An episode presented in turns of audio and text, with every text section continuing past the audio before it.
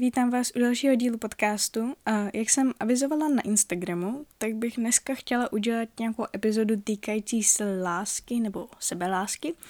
A protože tu dneska je komerční den lásky, teda Valentín, tak jsem se rozhodla udělat takovou odlehčenou epizodu o randění v Jižní Koreji, nebo o nějaké dating culture, což asi bych řekla, že je takový hodně mm, logicky vyplývající z toho, co se dneska oslavuje. Bude to opravdu odlehčené, nečekejte tu žádné povídání o nějakých problémech týkajících se věcí spojených s tímto svátkem, jako jsou nějaké, nevím, nekonsenzuální doteky a pohledy a obtěžování, nebo zkrátka nějaké nucení. Ani teda to nebude randění z pohledu cizince, protože to teda taky funguje trošku jinak, zvláště teda v rámci efektu Hallyu vlny a pobláznění kolem K-dramat a K-popu. Takže o tom bych třeba mohla povídat někdy jindy, třeba o vyvrácení existence prototypu K-drama mužů a žen. A klidně si napište, jak by vás to zajímalo. Ale teda teďka to bude opravdu jen o tom, jak samotné randění v Koreji probíhá, v Jižní Koreji tedy, a jak se lidi seznamují, jak slaví výročí a tak podobně, všechno s tím spojené. Samozřejmě to nějak nechci generalizovat, protože každý randí jinak, ale budu se držet nějaké společenské normy a narrativu, který jsem pochopila z různých internetových článků a YouTube videí, protože překvapivě poměrně dost slečen, jako Korek, tak cizinek mluví o svých zkušenostech s, radi- v Koreji a s korejskými muži, takže jo, vlastně je hodně materiálu z čeho čerpat. Co se týče LGBT, tak uh, na to bych taky chtěla samostatně udělat nějakou další kapitolu, protože um, v Jižní Koreji prostě tam ještě jsou bohužel problémy a nějaká netransparentnost a, ne, a, a nerovnoprávnost v rámci téhle společenské vrstvy, takže vlastně berte to spíše hodně tak, že nebudu úplně zabíhat do nějakých queer detailů a tak. Um, to jsem chtěla teda takhle upozornit na začátku, abyste věděli, co od tohohle čekat a jestli to jste takhle s tím spoko, tak se na to můžeme vrhnout. Začneme tady tím, jak se vůbec dva lidi na rande v Jižní Koreji setkají. V jednom videu, které jsem shledala na YouTube, jedna slečna Korejka rozdělovala procesy hledání partnera na dvě kategorie. Chamanju, což je slangové označení pro slovo chamanchuhada, což zhruba jako znamená preferovat randění s někým skrze vývin z dlouhodobého přátelského vztahu, nebo takhle jsem to tak já i přeparafrázovala. A typicky to znamená, když začnete chodit se svým kamarádem z dětství nebo z nějakého společného zájmu, rodinným známým a tak. Takže vlastně jde tam teda o nějaký přirozený prostě vývoj vztahu mezi teda dvěma lidmi, nebo více lidmi. A takže tady tomuhle přesně se věnovat nebudu, protože asi si dokážete představit, jak se dohromady dají dva lidi, kteří se už předtím dlouho znají. Ale pak je tu právě druhá kategorie, kterou zmiňovala, nazývána Inmanchu, nebo taky Matson, pokud se jedná o starší lidi, což je potkání se člověkem za účelem jej poznat jako potenciálního partnera. Takže vyloženě teda mířené setkávání s lidmi, abyste s nimi pak mohli chodit.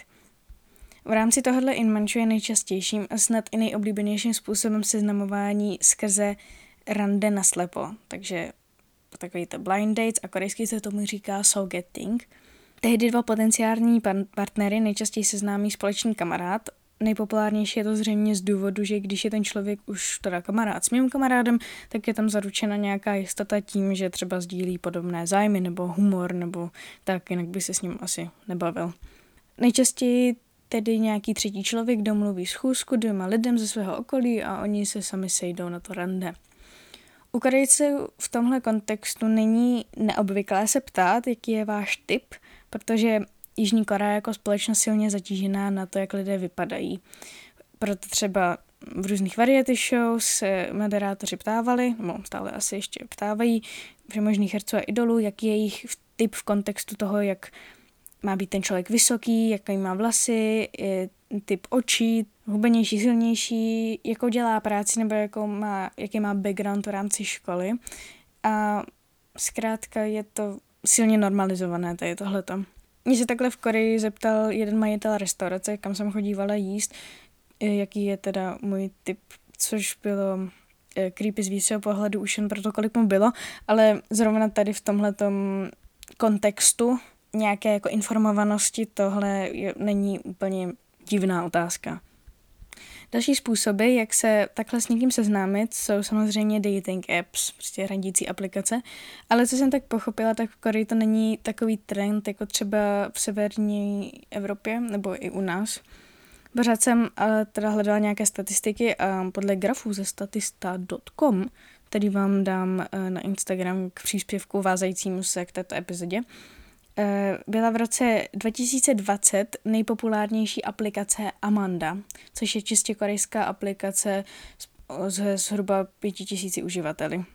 Vlastně vás teď ráda odkážu na jedno docela um, samovysvětlující se video o blind dates od kanálu CK Jank TV uh, na YouTube. Dám vám odkaz do popisku, kde jeden pár právě zkouší používat tuhle aplikaci, takže teda uvidíte, uvidíte, o čem to přesně je, protože to je trošku jiný než Tinder, co všechno tam musíte vyplnit, včetně toho, jak moc hubení jste a tak.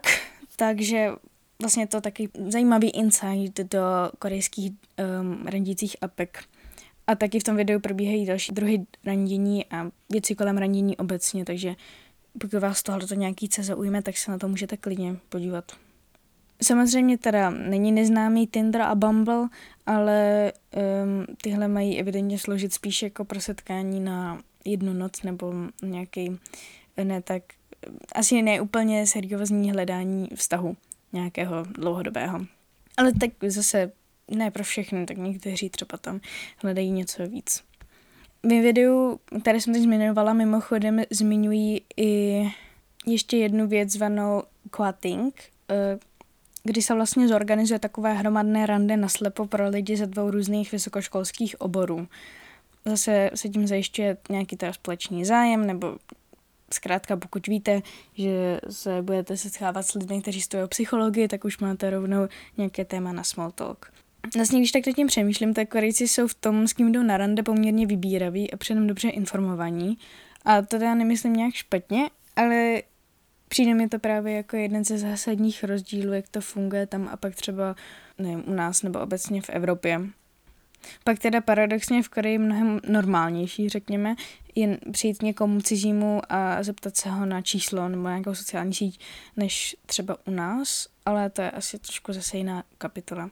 Tak, teda řekněme, že se dva Korejci přišli na rande skrze ten soul-getting, takže to blind date, přes kamaráda a mají se teď lépe poznat jak teda takové rande probíhá.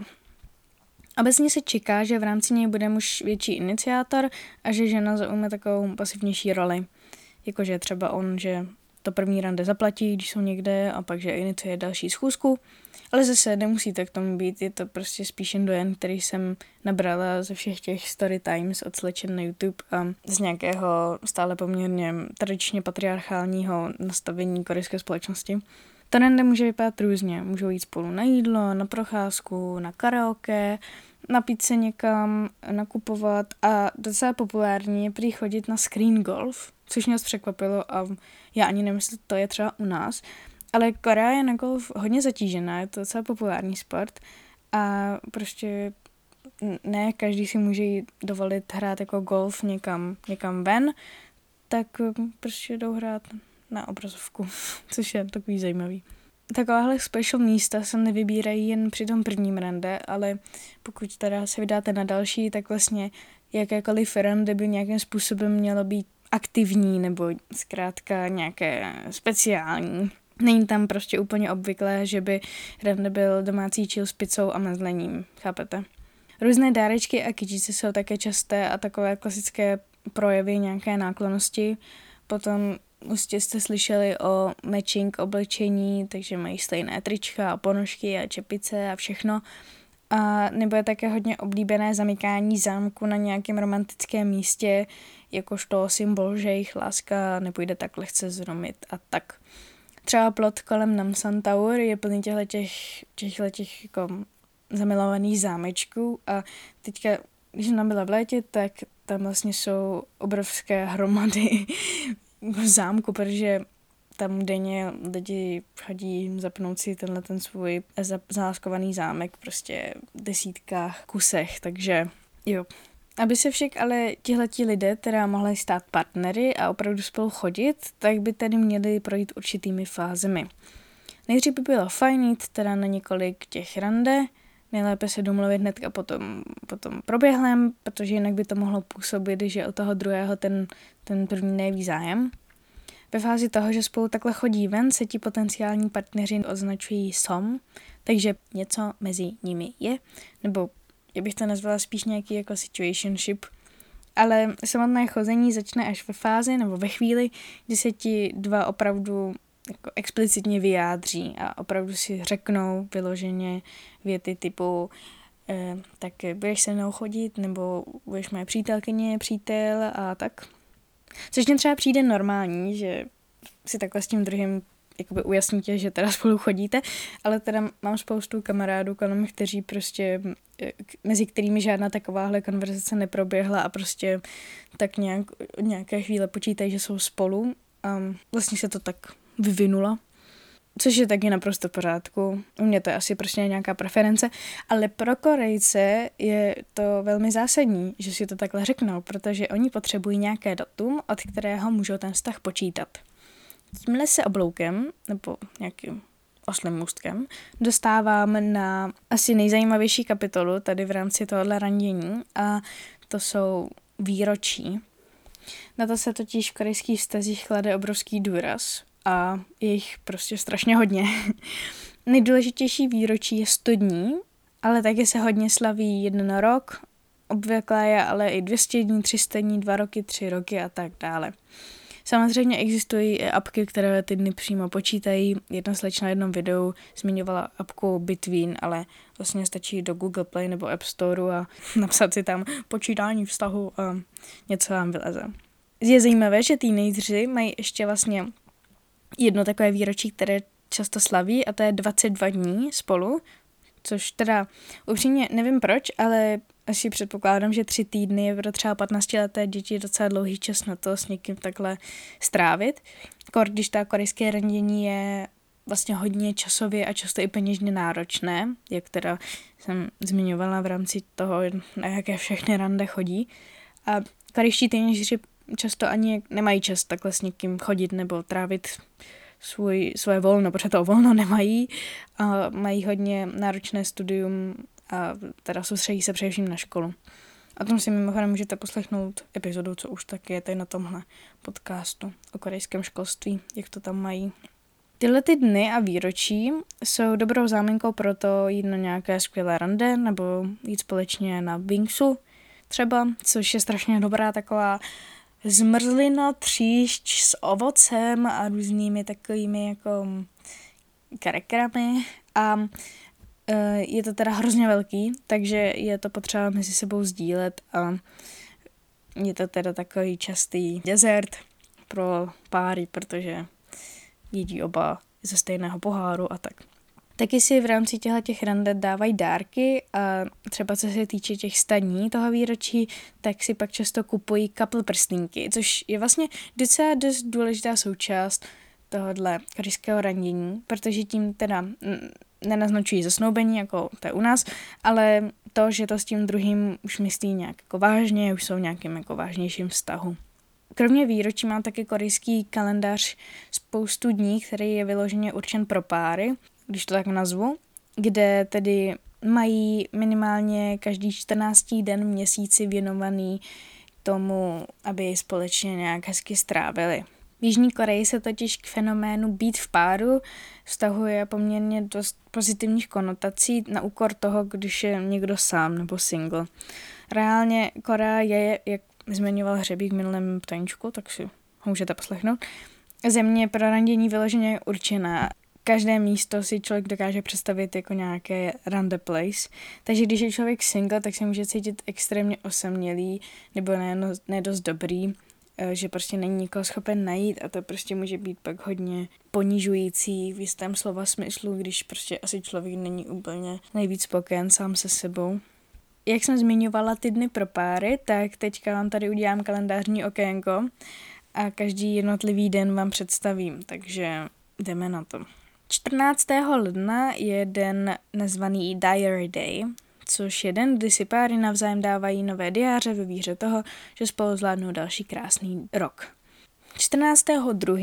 nebo února je Valentín, případně se to může říkat i Yellow Day, Tehdy páry nosí žlutou barvu, nejlépe teda mečují spolu. A pak v rámci Valentína, což je trošičku jiné než u nás, takže tady dneska, to není tak, že by teda tradičně kluk přišel s nějakou uh, čokoládou a vzal někam holku ven, ale v Koreji slečny jsou ty, které dávají svému partnerovi čokoládu jako důkaz nějaké, nějaké náklonosti a toho, že jim na nich záleží.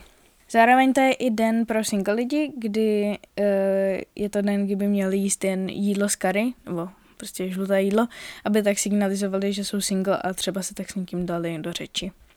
14. března je pro změnu takzvaný White Day, který je poměrně známý. A to je den, kdy zase muži jakoby na oplátku dávají dárky svým partnerkám.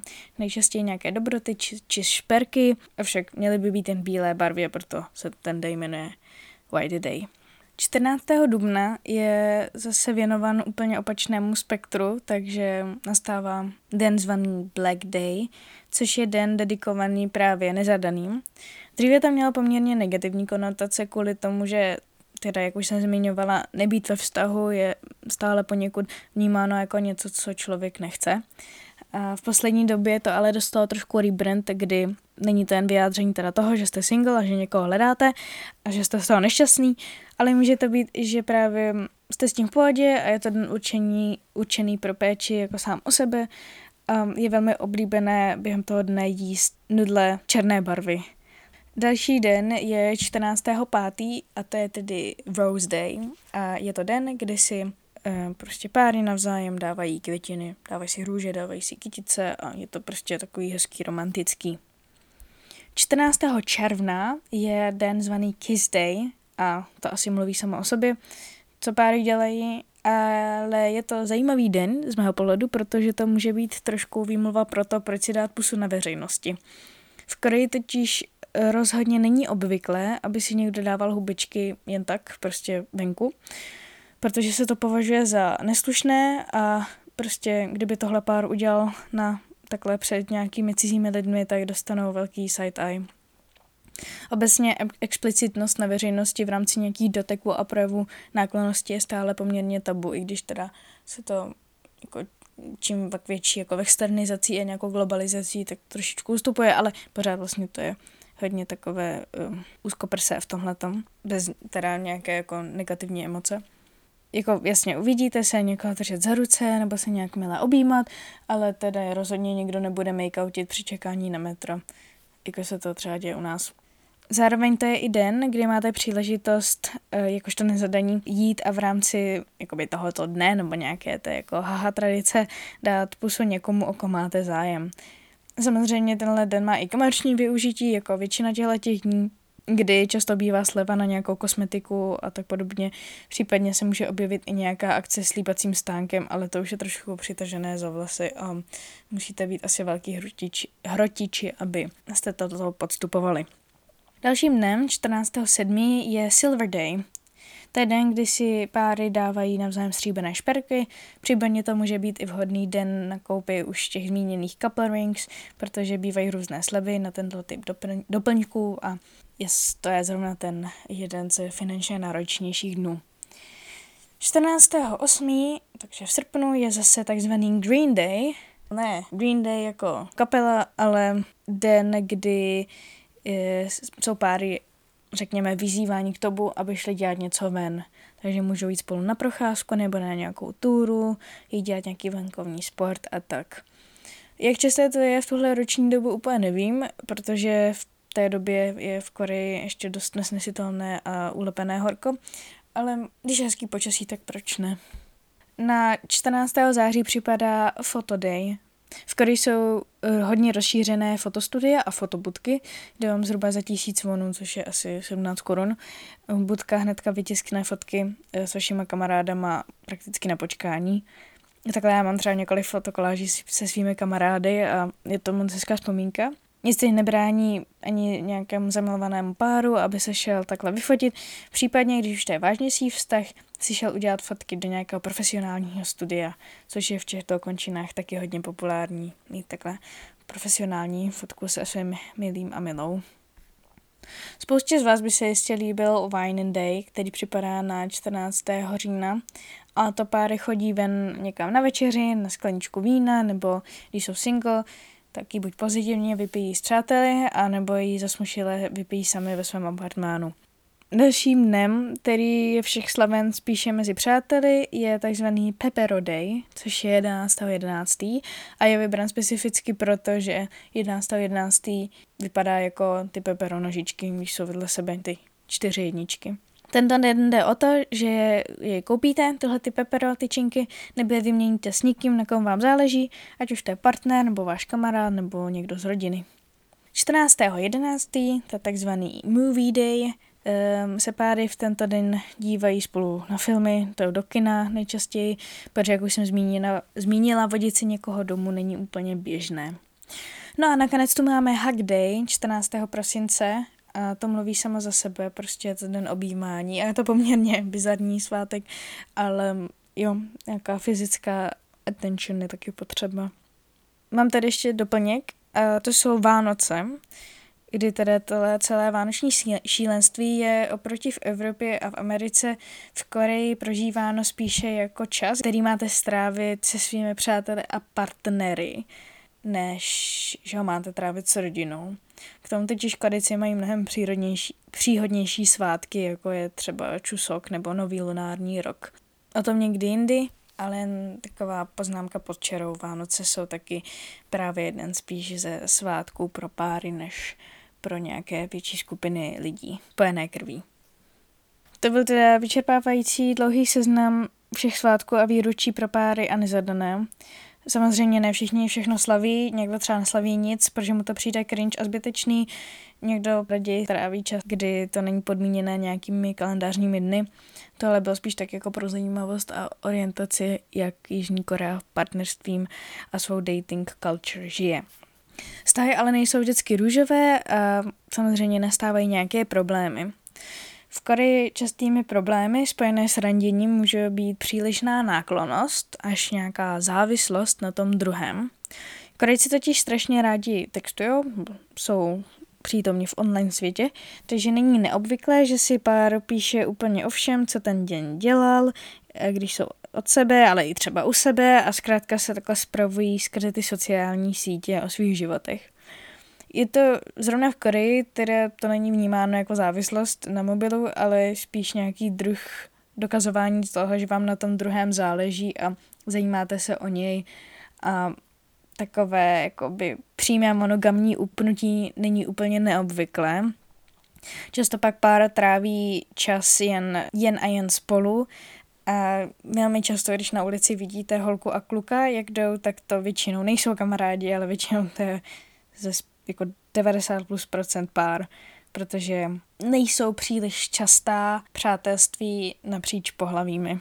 Po nějaké době ale tady tohleto upnutí nebo nějaká tahle závislost může někomu přijít moc a tomuhle jevu, když to stane takovýhle jako ik, tak tomu se říká uh, chip check a potom teda není neobvyklé vztah ukončit či svůj interest vyghostit. Což to je další zajímavá věc. Vlastně ghostění není úplně tak jako strašně neslušný, jako bych řekla, že je u nás.